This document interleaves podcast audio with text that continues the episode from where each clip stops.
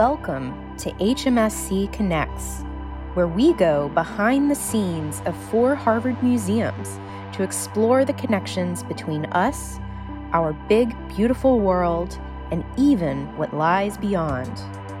My name is Jennifer Berglund, part of the exhibits team here at the Harvard Museums of Science and Culture, and I'll be your host.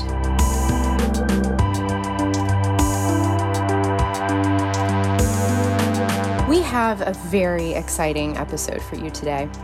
Caroline Fernald is HMSC's brand new executive director. She's coming to us from the Phoebe A. Hearst Museum at the University of California, Berkeley, where she served as executive director. And before that, she was the executive director of the Millicent Rogers Museum in Taos, New Mexico. Today, I'm sharing with you a segment of our wonderful conversation in which we talked about a great many things.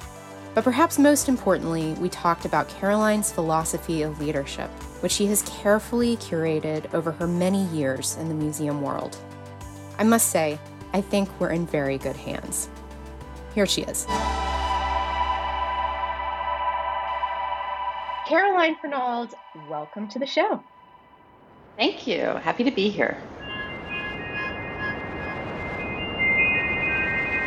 You grew up in rural Illinois and discovered you wanted to work in museums at an early age. How were you first exposed to museums and what was the initial appeal? I first became exposed to museums from being the beneficiary of a rural busing program that brought rural kids into Chicago to go on field trips. And some of the first museums that I remember going to are the Field Museum of Natural History in Chicago, the Art Institute of Chicago, and these to this day remain some of my favorite museums to visit. I go visit at least once a year, if not more than once a year. I also really remember a museum in central Illinois, because that's where I'm from, called the Funk House. It sounds more exciting and exotic than it perhaps was. It is a historic home of a farmer who also had a passion for collecting minerals. And so it was a preserved historic home and a small mineral and gem museum on site. And the curator lived there. He was just this most dynamic, enthusiastic person. And I just thought, how cool to live at a museum and know everything there is to know about this old home and rocks and all of that. And so I just was enthralled. I want to do that one day. Little did I know that that's actually what I want to do. However, as a fully fledged adult now, the thought of living where I work would be hell on earth to me, I think maybe it would be cool. I don't know. It depends on the, the site, but you need a little bit of work life balance, I think. Uh, it's healthy. So that to me was just amazing. And the person that this historic home originally had built, he collected a lot of minerals, but he also found a lot of stone points on his property. And that was something that my siblings and I would do. We weren't farmers, but we lived in farmland surrounded by cornfields and soybean fields. And every spring, when the tractors would till the soil, turn everything up, and churn up all the earth, we would go out and dig around. it was really boring living in central Illinois surrounded by cornfields. And so that was a fun activity. We would dig around in the newly tilled earth and find porcelain and ceramic pieces from all the different farmhouses. There used to be many, many more before you know, things spread out a little bit more. So just ceramic pieces, porcelain pieces, glass from previous farms that had been in the area. And we were always looking for stone points. And I think my brother said that he found arrowheads, but he was probably lying to me. Certainly it's not without the realm of possibility because Illinois had in hmm. that area many, many, many different indigenous groups that lived or moved through that area. Also, interestingly, I love this description. Your dad was a firefighter that worked at a nuclear plant. And I just think it's hilarious that you described it this way. So your, your dad's basically Homer Simpson and, and your mom's Marge. Yep. so tell me about that. Homer and Marge, my parents. My dad was, for a very long time, a firefighter. And then we moved to Illinois from Michigan when I was two years old. My very first memory is our driveway as we pulled into the driveway, and my oldest sister was calling dibs on the biggest room. My dad worked at the nuclear power plant in Clinton, Illinois, and fire protection. And so training people on what to do if there was a disaster, because if there was a disaster at a nuclear power plant, that's a pretty major event.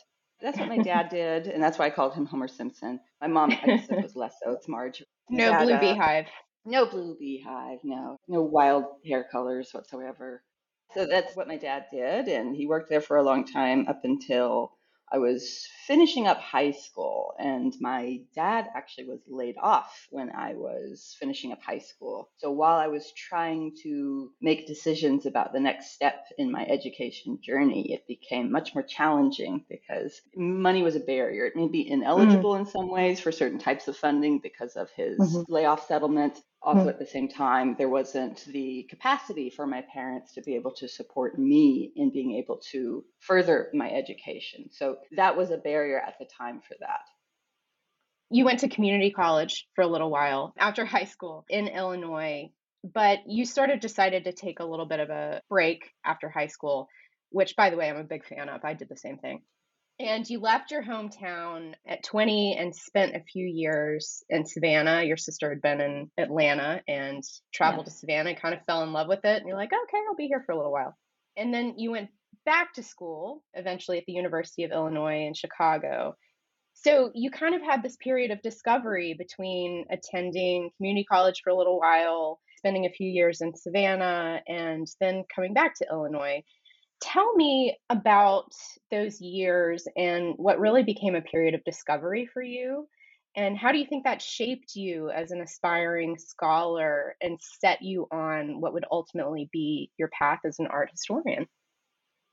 I think in many ways, the whole experience, the money being a barrier, education not being really as available to me in the way that I had wanted it to be really shaped me in some of the decisions that I made. And I'd also say that at that age for me, I did not have the maturity or the determination to be advancing myself in life. And so it was, in sure. many ways, in retrospect, in hindsight, it was good that I had several years to just figure myself out and discover what I wanted to be doing and to get more serious about that. So, yes, I went to community college in central Illinois for about two years. And that was really good for me because it allowed me to mature. It's very difficult for people going directly from high school to college. You don't know how to do anything. And I really didn't right. know anything. I didn't know what really a major was. I didn't know why you mm. selected a major. I didn't know any of the structures of what higher education was. Mm-hmm. And so community college helped prepare me for that also I have and I still have very expansive interests and so mm-hmm. at a much yeah. lower price point I was able to explore my expansive interests at a lower risk financially. Mm-hmm. Uh, but I yeah. still had to pay for community college with student loans. I had to work mm. full time, took naps in my car, sometimes naps too long and missed class. Yeah. So I feel like that helped shape me. And then living in Savannah, it was, I guess, the first time that I was able to do something completely for myself just because I wanted to. And I went to Savannah on a trip and just fell in love with the city. I understand that you live in Savannah, so I think you can understand. I, I understand a hundred percent. Yeah. Beautiful, beautiful place. And just being new to the Boston area, there's a connection for me. It's being surrounded mm. by trees and green spaces and historic mm-hmm. homes and museums and cemeteries. I like going to yeah. cemeteries it reminds me of what I loved about Savannah, just being able to walk so many places and just see so much history and beauty everywhere. So living in yeah. Savannah, I was there for uh, also about four years and loved it there. But I was starting to see a lot of the friends that I had made that were going to college there graduate and move on. And I was thinking, hmm. like, I want that for me. I want a degree. I'm yeah. smart enough. I can do this again, money was a barrier. Yeah, I was struggling right. to be able to get student loans to be able to go to college. I mm. couldn't go to college really to the extent that I wanted to when I was living in Savannah. And so I was still eligible for state tuition in Illinois, not being a permanent hmm. resident mm. there. So I moved back to Illinois and enrolled after a year of having to save up money in order to be able to do so at mm. the University of Illinois Chicago. And things really took off for me once I got to that point. I had to save money just to apply. Mm. I had to work three jobs. My first semester at the University of Illinois Chicago, I think I was still working three jobs. And wow. it was such a freeing experience to have enough money saved up so I could go to the Apple store and buy myself a laptop so I could be a college student yeah. and not have to rely on yeah. the ones in the library. And then I went right from the Apple store to the place where I was working. I went in and quit. It was really freeing to just like lighten that load a little bit. Money being a barrier, education just being something I had to really work for. Mm. It wasn't just the money part. I had to fight with myself.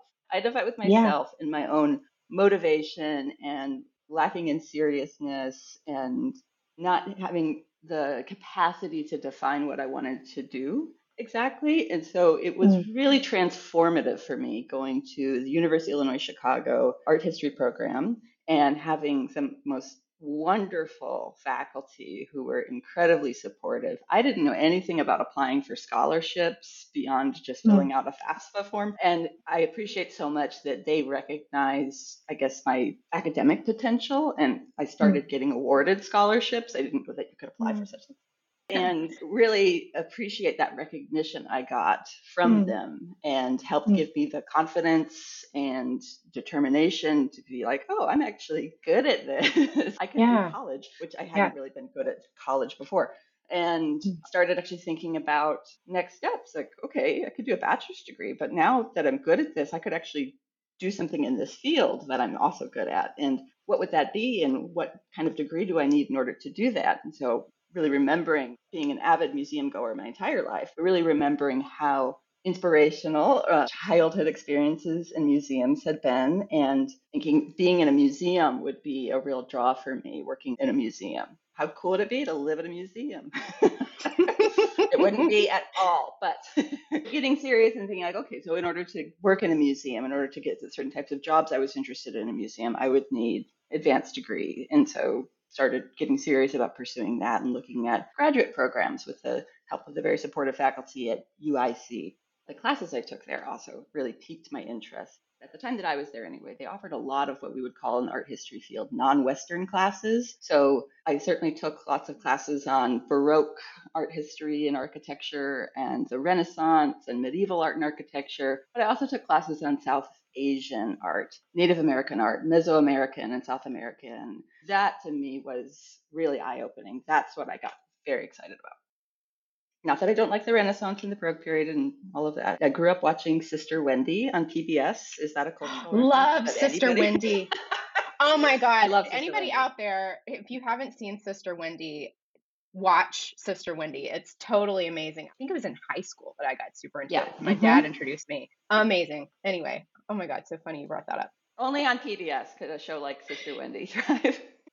I'm so glad you brought this up and your interest in non Western art history classes because this is really important in your trajectory. While you were at the University of Illinois Chicago taking one of those classes, you first encountered an object that would change your life. Tell me about this object and what was it about it that struck you initially?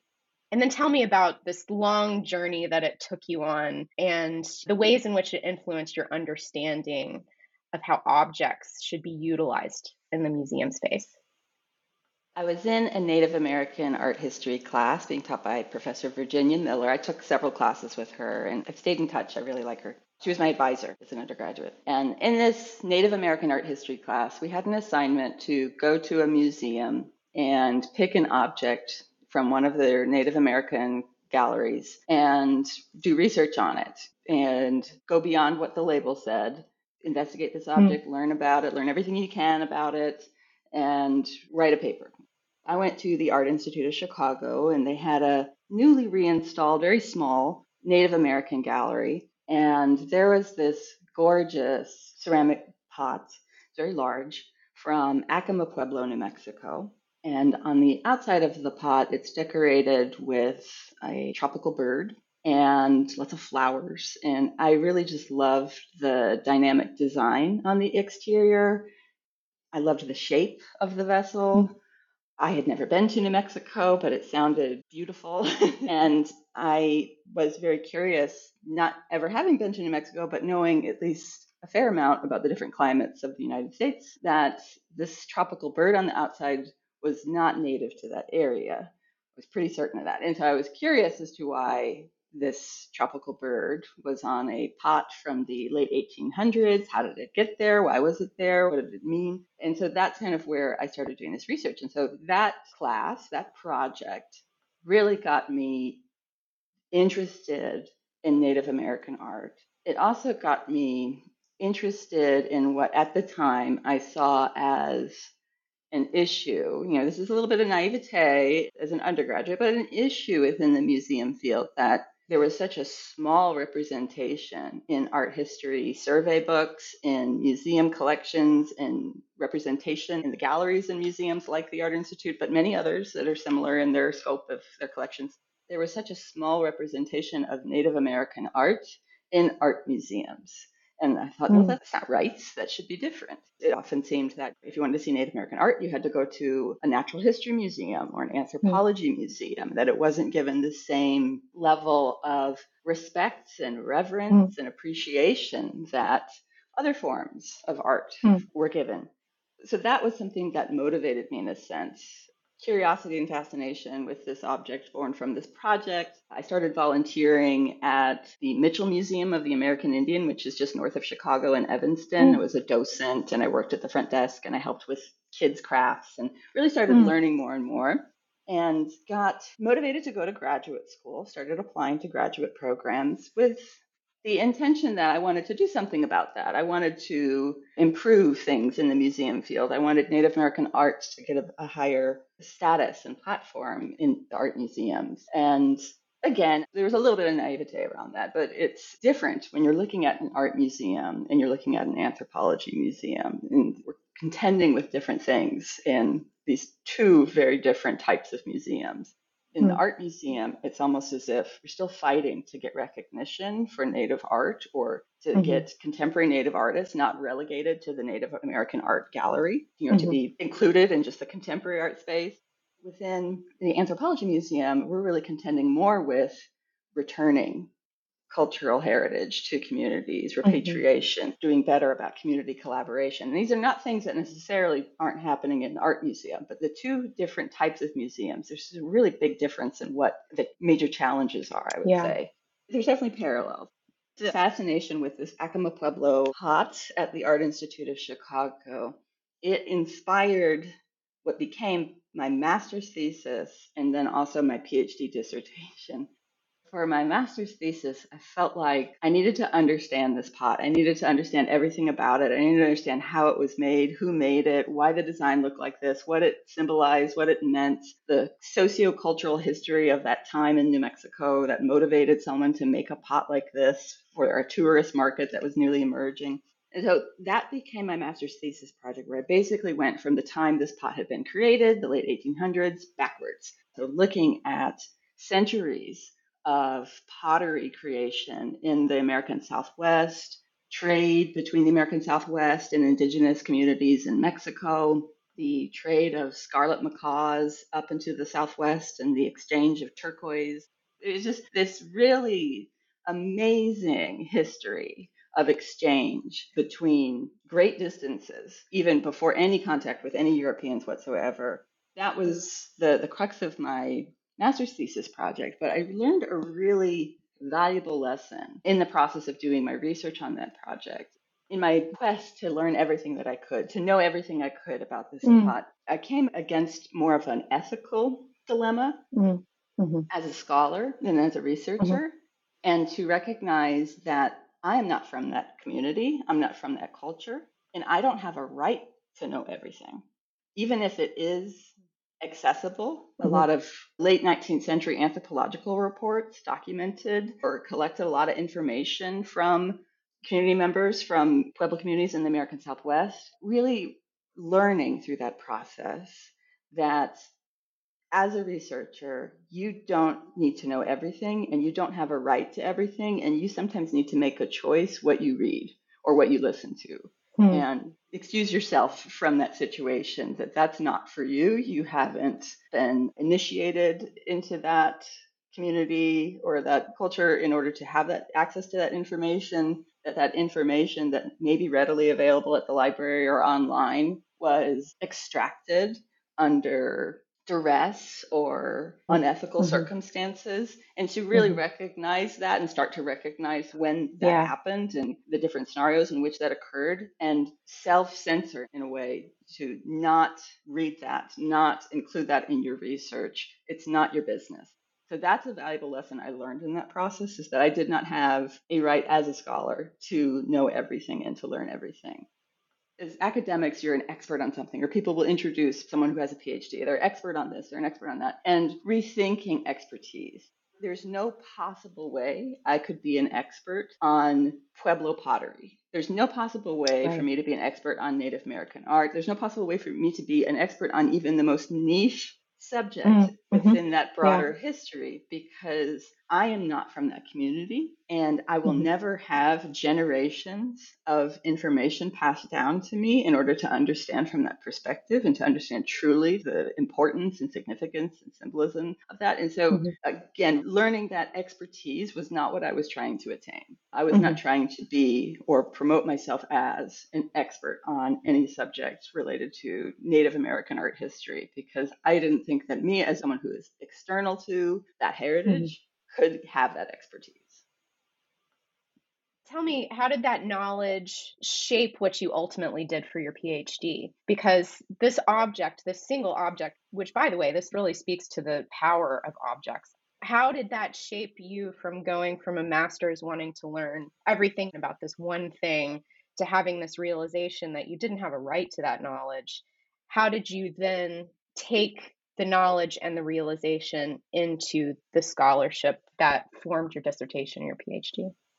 My PhD project was more around the decades surrounding the creation of the spot, so the late 1800s, going into the early 1900s, and looking more at the sociocultural circumstances of why something like this was created, what external forces were coming into that area, and what they were trying to accomplish. The late 1800s in the American Southwest was a period of significant change in that area as technology rapidly changed, as different collecting expeditions came into the area. And so my project focused very much on the history of museum collecting, especially anthropology museums, the connection between that and the developing industry of railway tourism in the American Southwest. Tourism and the arts are still both massive industries in that area. But this is the early years of it and how there is this sort of slippage between anthropology, mm-hmm. museum collecting, tourism, art production, and the promotion of that area by artists, Native American and non Native American. And mm-hmm. there's just this fabulous and fascinating just messiness to that history mm-hmm. that. I just can't seem to get enough of.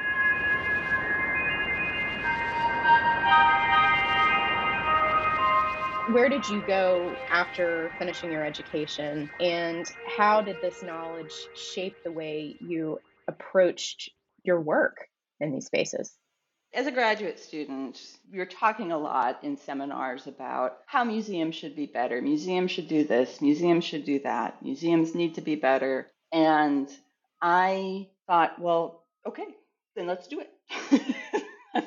I started reaching out to people, museum mm. professionals. I started reaching out to people for advice and you know what kind of mm-hmm. degrees did they have, how did they get to their career, and started to figure out that the best way to affect the most expeditious and lasting change in a museum was to lead the museum.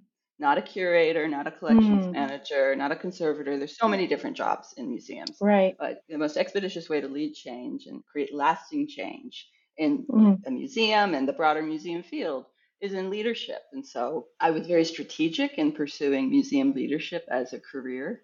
Before I'd even finished my PhD, I had the great, great benefit of being selected to do a couple of internships working for a small historic site in Taos, New Mexico, called the E. Mm. Irving Couse and Joseph Henry Sharp Historic Site. And it was directly relevant to the research I was doing on railway tourism and uh. Southwest and Pueblo pottery. It was almost bizarre how perfectly this connected with what I was doing at the time. And that was great fun. That whole experience was great fun. This house had a collection of Pueblo pottery from the late 1800s. I cataloged it all and got that documented. And then the next summer, I came back and I did the same thing with their beadwork collection that the artist had collected in his lifetime. Did rehousing for everything, created a cataloging system. So that was a really fulfilling and rewarding experience. And I got to live in Taos, which is heaven on earth. And a job opened up in Taos to lead a small museum there the focus is on the arts and cultures of the American Southwest. And so, again, a really good fit for what I was doing research wise, and a good fit for just the experience I had already had in museums. I had volunteered at the Mitchell Museum of the American Indian while I was doing my undergraduate degree, and I'd had a few different gigs throughout my graduate school experience that provided just a wide array of experiences working in the museum field. So all the different jobs I'd had a little tiny bit of experience in.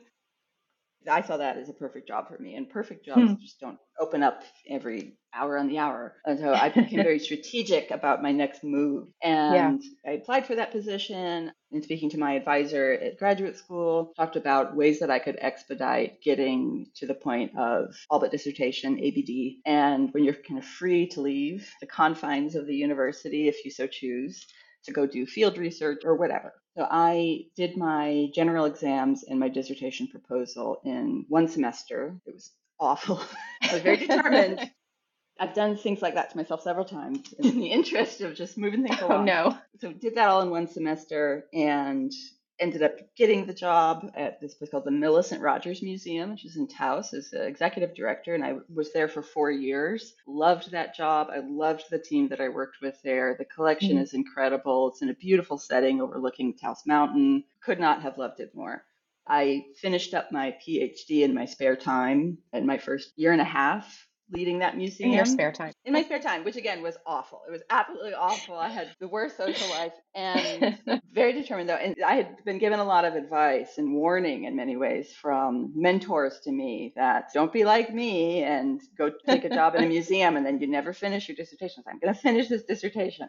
I do feel that it meets the old adage of the best dissertation is a done dissertation in, in all of its many flaws. Yeah. It was done. And that's all that really matters at the end of the day after having that experience and having finished my dissertation, I was ready for the next challenge. And so, even though I dearly, dearly loved the museum and living in Taos and had made such wonderful friends there, I was ready for the next challenge. And so, I was pursuing a job that would be more directly relevant to having a PhD. And so started looking at jobs at universities, university museums, and ultimately got a job as executive director of the Phoebe A. Hearst Museum of Anthropology at University of California, Berkeley campus. I definitely got the challenge that I was looking for, and I really enjoyed it. I did. Can you tell me a little bit about your experience working in New Mexico and working with the Pueblo community. How did that come about and how did that influence your trajectory later on? So, the Millicent Rogers Museum, where I was executive director, it has a long-standing relationship with Taos Pueblo, which is the closest Native American community in the area. And this goes back to the namesake of the museum, Millicent Rogers. She was a early to mid-century fashion icon and kind of look at the Southwest influence in Ralph Lauren. Periodically, there's a hmm. Southwest yeah. sort of influence on the runway. Millicent Rogers yeah. continues to be very influential. Long after she has passed on, she was an early patron of Elsa Schiaparelli. And so there's a lot of nods in that fashion house to the influence of Millicent Rogers. And she was a huge patron of Charles James, which is a name that isn't as familiar today unless you're have an interest, like apparently I do, in fashion history, hugely influential. So every time the Met Museum has one of their huge, every year they do a huge fashion exhibit, and of course, yeah. the Met Gala, they almost always have several gowns or garments that had been donated to the museum by way of Millicent Rogers and her family. Um, so okay almost always something with a Millicent Rogers connection on display at the Met for their fashion exhibits. So she came to Taos. She had health issues. She had had rheumatic fever as a child, and she came to Taos to seek solace, to improve her health. She just was drawn to it in some way and really fell in love with the local Native American art. She was also really interested in the local Hispanic art forms of the area. She started collecting. She became very inspired by Taos Pueblo's cultural customs. She would attend dances that she was allowed to attend, not the private dances that are not available for anybody from the public to attend. And she really loved the area and appreciated the area. And she died fairly young. She was in her early 50s from lifelong complications from rheumatic fever. Her heart was mm. multiple times the size that's normal and had had several strokes and heart attacks. And her youngest son founded the museum in her honor. It was her connection to Taos Pueblo. It was her sons, she had two sons that were very instrumental in the early years of the museum, who likewise kind of continued that legacy. And from the museum's very founding in the 1950s, had in its charter a relationship with Taos Pueblo and respecting the governance structure of Taos Pueblo, and always reserved a spot on its board, which continues to this day, for the governor of the Pueblo, and does mm. multiple events throughout the year in partnership with Taos Pueblo. And so that was something that I really valued in my time there. I don't think I've worked anywhere since that mm-hmm. respected an annual Native American feast day as a paid holiday. Every oh, year on September 30th, we got San Geronimo, which was the patron saint of Taos Pueblo. This is coming from the Catholic influence. And we all went to the Pueblo to the dances. And the dance is open to the public, but you have to be very respectful and not be a nuisance. And you can get invited into someone's home. And the wonderful office manager at the Millicent Rogers Museum was from Taos Pueblo, and she would always invite everybody from work into her home for the feast. So you literally are feasting. And I just looked forward to it every year. I absolutely loved it. I would go to all of the dances that were open to the public.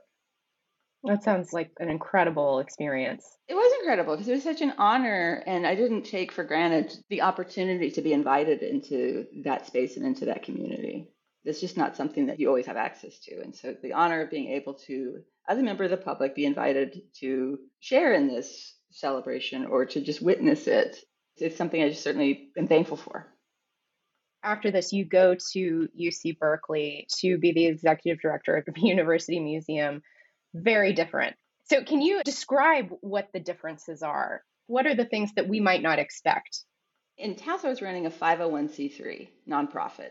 And I was the executive director. I worked with a governing board. If I needed to buy something, if I needed to pay someone, I just did it. If I had an idea and wanted to put it into effect, I could just do it. It doesn't work that way when you are at a university museum. Everything has to go through someone, and the Hearst Museum being at a public, partially state funded university, everything goes through a pretty elaborate bureaucratic process. And these processes all exist for good reason. It reduces risk. There's a lot of requirements for reporting and accountability. Just everything takes a lot longer. You don't have as much freedom. You have to really learn how to be more patient. You have to be much more collaborative and you have to be capable and willing to learn lots of different systems and processes and relearn them because they change every six months. so you have to be proactive in professional development.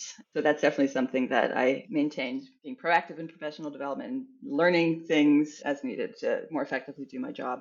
Other ways in which things were very different. It was more so how the two museums were perceived. The Millicent Rogers Museum is really loved. It's loved locally, it's celebrated nationally, internationally. People from all over the world visit it and just think it's amazing. The Hearst Museum, that was not the case. The Hearst Museum right mm. now is, in continuing, really contending with the issues around repatriation through the Native American Graves mm. Protection mm-hmm. and Repatriation Act.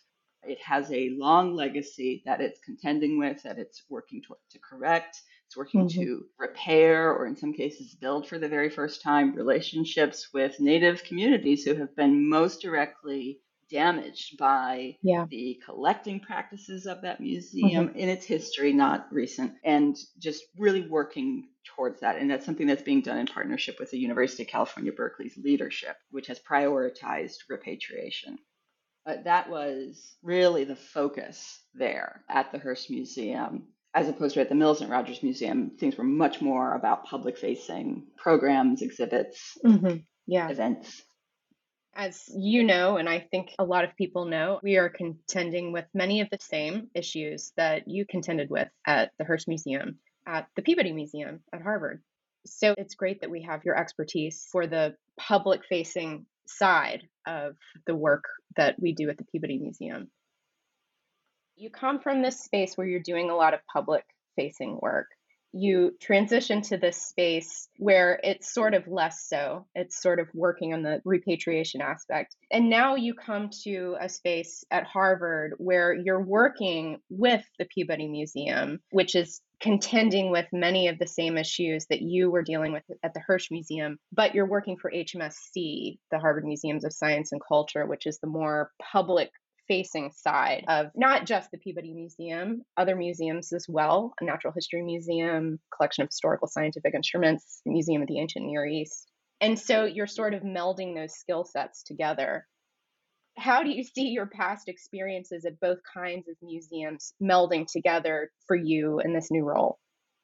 It is a direct sort of build up in many ways of that. And I am, of course, still getting settled into the role. And I'm still figuring out where I can be of use. So, the Peabody Museum, which we have this wonderful partnership with, they have leadership. They have a team that's focused on repatriation. They've recently hired several people. So, the space that we fill in that is how do we help the public understand what's going on at the Peabody in a way that's respectful of, say, the tribes that are coming for visits, a way that's respectful to the deep hurt and trauma that people are working through as they're trying to advance the repatriation, repair this damage that's been done to them. And so I'm still figuring out where we fit in there and how we can be supportive of that and help educate the public, but being mindful of the fact that we don't want to be a nuisance to our colleagues at the Peabody and be demanding that they educate us and tell us information because they have their hands full. They really need to be able to focus on the work that they're doing in advancing repatriation. So, still trying to figure out where we fit in there and how we can be supportive and how we can also help translate you know the complicated work that they're doing the heavy emotional labor that everybody, the tribes coming in and the team at the Peabody working together towards this. How do we translate this so that the general public can understand? It's such a steep learning curve for many people who have never even really heard about this, who don't know what NAGPRA means or THPO. There's this language to it all. How do we make this accessible for the general public so they can understand why so many things have been taken off exhibit at the Peabody, or why that floor is closed today, or why the museum can't show you this object anymore or why the object isn't in the museum's collection anymore. And so I think there is space for me to fit in there and help with that in partnership and in consultation with our colleagues at the Peabody. But again, I'm still figuring that out. And it's important to me that we, in our eagerness to do what we do best, which is connect with the public, educate the public, that we do not inadvertently become a nuisance to our dear colleagues at the Peabody who are working very hard to move repatriation forward.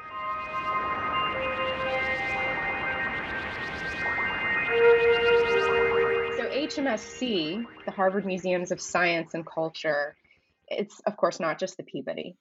We have the Harvard Museum of Natural History, we have the Harvard Museums of the Ancient Near East, we have the Geological Museum, and the collection of historical scientific instruments we serve more than just an anthropology ethnology museum and you are heading us up. What do you think your experience brings to these other spaces? Specifically i'm thinking of a place like the museum of natural history and the collection of historical scientific instruments. What do your past experiences bring to those museums? How do you hope to shape how we think about exhibitry in those different spaces?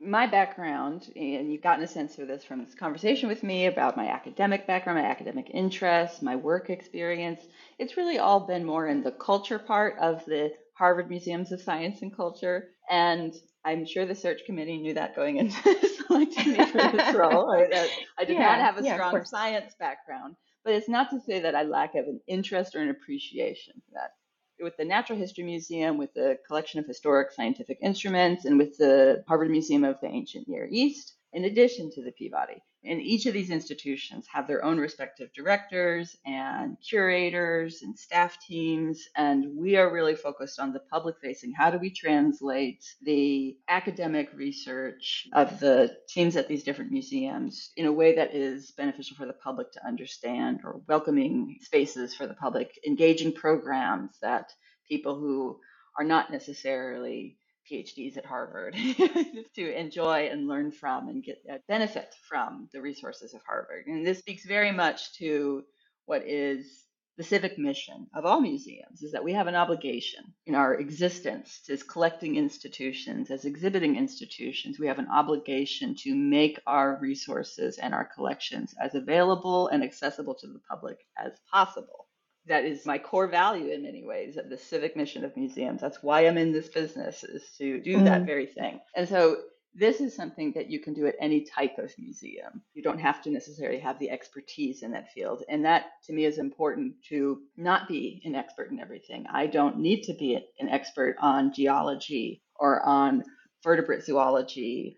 I don't need to be that expert because we have that expertise here. My job is to work with the HMSC team in making that information from those experts available and accessible to the public. But I think you're asking me about ways that I can connect my past experiences, working with communities, working from the cultural sector, with the Natural History Museum, with the collection of historic scientific instruments. And yes, absolutely yes. I think that this is directly relevant in that there are ways that you can do interdisciplinary programming that help attract and relate to audiences that you wouldn't typically attract to the natural history museum or attract to a collection of historic scientific instruments. I know that right now the collection of historic scientific instruments is working on an upcoming exhibit on measuring difference. They're working with a curator and students in developing this exhibit that is very interdisciplinary in its approach. And that to me is very exciting. The way to go across different fields and bring all these different audiences together and in conversation with one another.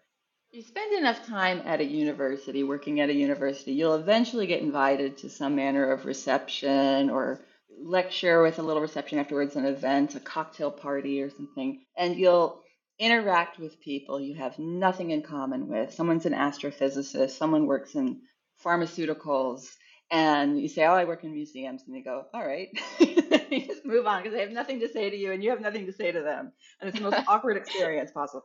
So I like the challenge of finding ways to relate seemingly disparate subject matters with people who don't feel that they have any relation whatsoever or base level understanding of Near East archaeology, historic scientific instruments, algae. You know, this is that. How do you connect people across that? And the thing that's really impressed me as I've gotten more and more familiar with the exhibits and events that we do through HMSC is that this is already built into our operations. I'm not coming in as this great innovator like oh have you ever thought about bringing an artist into no you already are doing all of this. And so this is really exciting for me because this is something that's already built into the culture of the work that we do at hmsc so there's an exhibit right now on henry david thoreau's flower botany specimens that he collected. And there's some different artists who responded to these botany samples that thoreau collected for harvard. There's examples of this all over the different museums where this cross disciplinary approach is really put into effect and has been successful. And I, of course, have ideas for additional ways that we can do that. But I love the fact that it's already here. I'm not having to convince everyone of the value of this. You all already know it. well, thank you. I think that's true. I definitely think that's true. But as you say, I'm so glad to hear that you have some ideas too, and that we can work creatively with you on those ideas. I think there's a lot of potential. You have expertise working with objects. And one of the things that's really been interesting to me working across museums over the years is many of the collections that we have that are housed in different collections in different museums were actually acquired at the same time. So you have things that were in the Peabody Museum or the Museum of the Ancient Near East or the Mineralogical Collection and in the Natural History Collection, the Zoological Collection that were collected at the same time in the same expedition. There's a story there to tell that involves science, that involves these issues that we're thinking about, how collections were collected, the role these expeditions played, both for good and for ill, and really thinking about the collections collectively. Oh, yes, absolutely. And this really speaks to my immediate interest because the research that I do, again, you know, in my spare time, I'm working on a book. Oh, oh my God. I'm committed to not having a social life ever. I'm working on a book. it's loosely based on my dissertation research, but it is very much related and pertinent to what you just brought up in that these 19th century collecting expeditions, the divisions between academic disciplines were not as clear cut then. And so these university sponsored or government museum sponsored or federal government sponsored collecting expeditions were surveying the area for land development, for mining development. They were collecting geological and botanical samples. They were documenting the indigenous communities of the area for a variety of different purposes. And so they were also collecting from those communities to bring back to the different museums. And these separations in these academic disciplines were just not as separate as they are now. And this is evident in the types of collections, as you pointed out, that were collected at the same time by the exact same institutions that over time have separated into different museums or different collections that used to be, or the, the objects or collections or specimens or what have you moved into the separate museum at Harvard, but this happens at all sorts of universities. At UC Berkeley, I was doing research on one of the collections there and it had previously had botanical samples in it that had been at some point moved into the university's herbaria. So this is definitely something that happens over time that in the 19th century things were all collected in one go and then spread out across the different university museums and academic departments. And so there's a lot of opportunity for making connections across those disciplines now this is something that we do have in our programming where we have drawing classes on drawing botanical samples. The lectures we host or events and programs that we have really do that. And I'm looking forward to just doing more of it. Tell me about your impressions of HMSC so far. What are you most excited about? And how do you hope to shape us as we move into the future? I am impressed by the quality of the exhibits at the HMSC museums. I've been trying desperately to find even 15 minutes of each day just to wander the different museums and pretend to be some anonymous visitor. But now that I've gotten to know everybody, I'm not anonymous anymore. so I've been trying to find time each day to just wander the different museums, go through the galleries, and really familiarized myself not only just with the layout of the space because it's maze like. We had this lovely winter party for staff appreciation events the other week and the leftovers were in one of the offices and I had no idea how to get there. And Wendy, the manager of the gift shop, actually had to escort me because I was so hopelessly yep. lost. Yeah, been there. yes, but familiarizing myself with the space, but the collections, the style, our tone in our interpretive labels. Sometimes there's different voices, sometimes there's kind of a more consistent institutional voice, different ways in which we incorporate community voices or have students write the labels or just different community partners write the labels. And so seeing all this through the variety of exhibits has been so rewarding and i wish i could have more time to do this just you know countless hours to go through the museums and really read every label and marvel at every single specimen and object on exhibit, but that'll probably take me several years, especially if I'm doing it in increments of 15 minutes at a time. But I think the exhibits is what has impressed me the most. I love the variety, I love the quality of the exhibits. I love how so many of our exhibits are object or specimen focused. It's a nice balance between the interpretive material, the text, and just the object itself getting the center stage. And that's an exhibition style I am definitely on board with. Well, thank you. I'd love to hear that. Tell me a little bit more about your vision. What do you see? What would you like to see based on your observations so far in the three weeks you've been executive director? I am benefiting greatly from stepping into a role where HMSC is already thriving. I'm not bringing an institution back from the brink. I'm not trying to dig us out of some financial hole. HMSC is thriving. We have almost rebuilt our attendance records from pre COVID levels, very, very close to having rebuilt our attendance levels. Our audience has come back, our level of programs has come back. There aren't major staff shortages. All of this has been in place prior to me coming here. And so I am greatly benefiting from that. So I certainly am not going to be taking credit for that hard work and that success and just acknowledging that I'm benefiting from the expertise and cohesiveness of this team and this partnership that is HMSC that can be kind of confusing from our external audiences. Like, and what do you do? What is this? So I'm benefiting greatly from that working and thriving for the past 10 years. Having great leadership, having great staff members as part of HMSC, and the museums in partnership with HMSC being supportive of that structure. What I would like to see us do is continue to build off those successes, continue to work towards our strategic goals of diversifying our audience, being more accessible to a wide array of audiences, and a changing audience. How is society changing, and are we meeting that demand? Are we being accommodating? Are we being welcoming? Are our labels and our exhibits and the events that we host accessible to the audiences that are already coming, but also the audiences that don't come as frequently or don't come at all. And how do we reach out to them? I know these are things that people that work at HMSC care about passionately.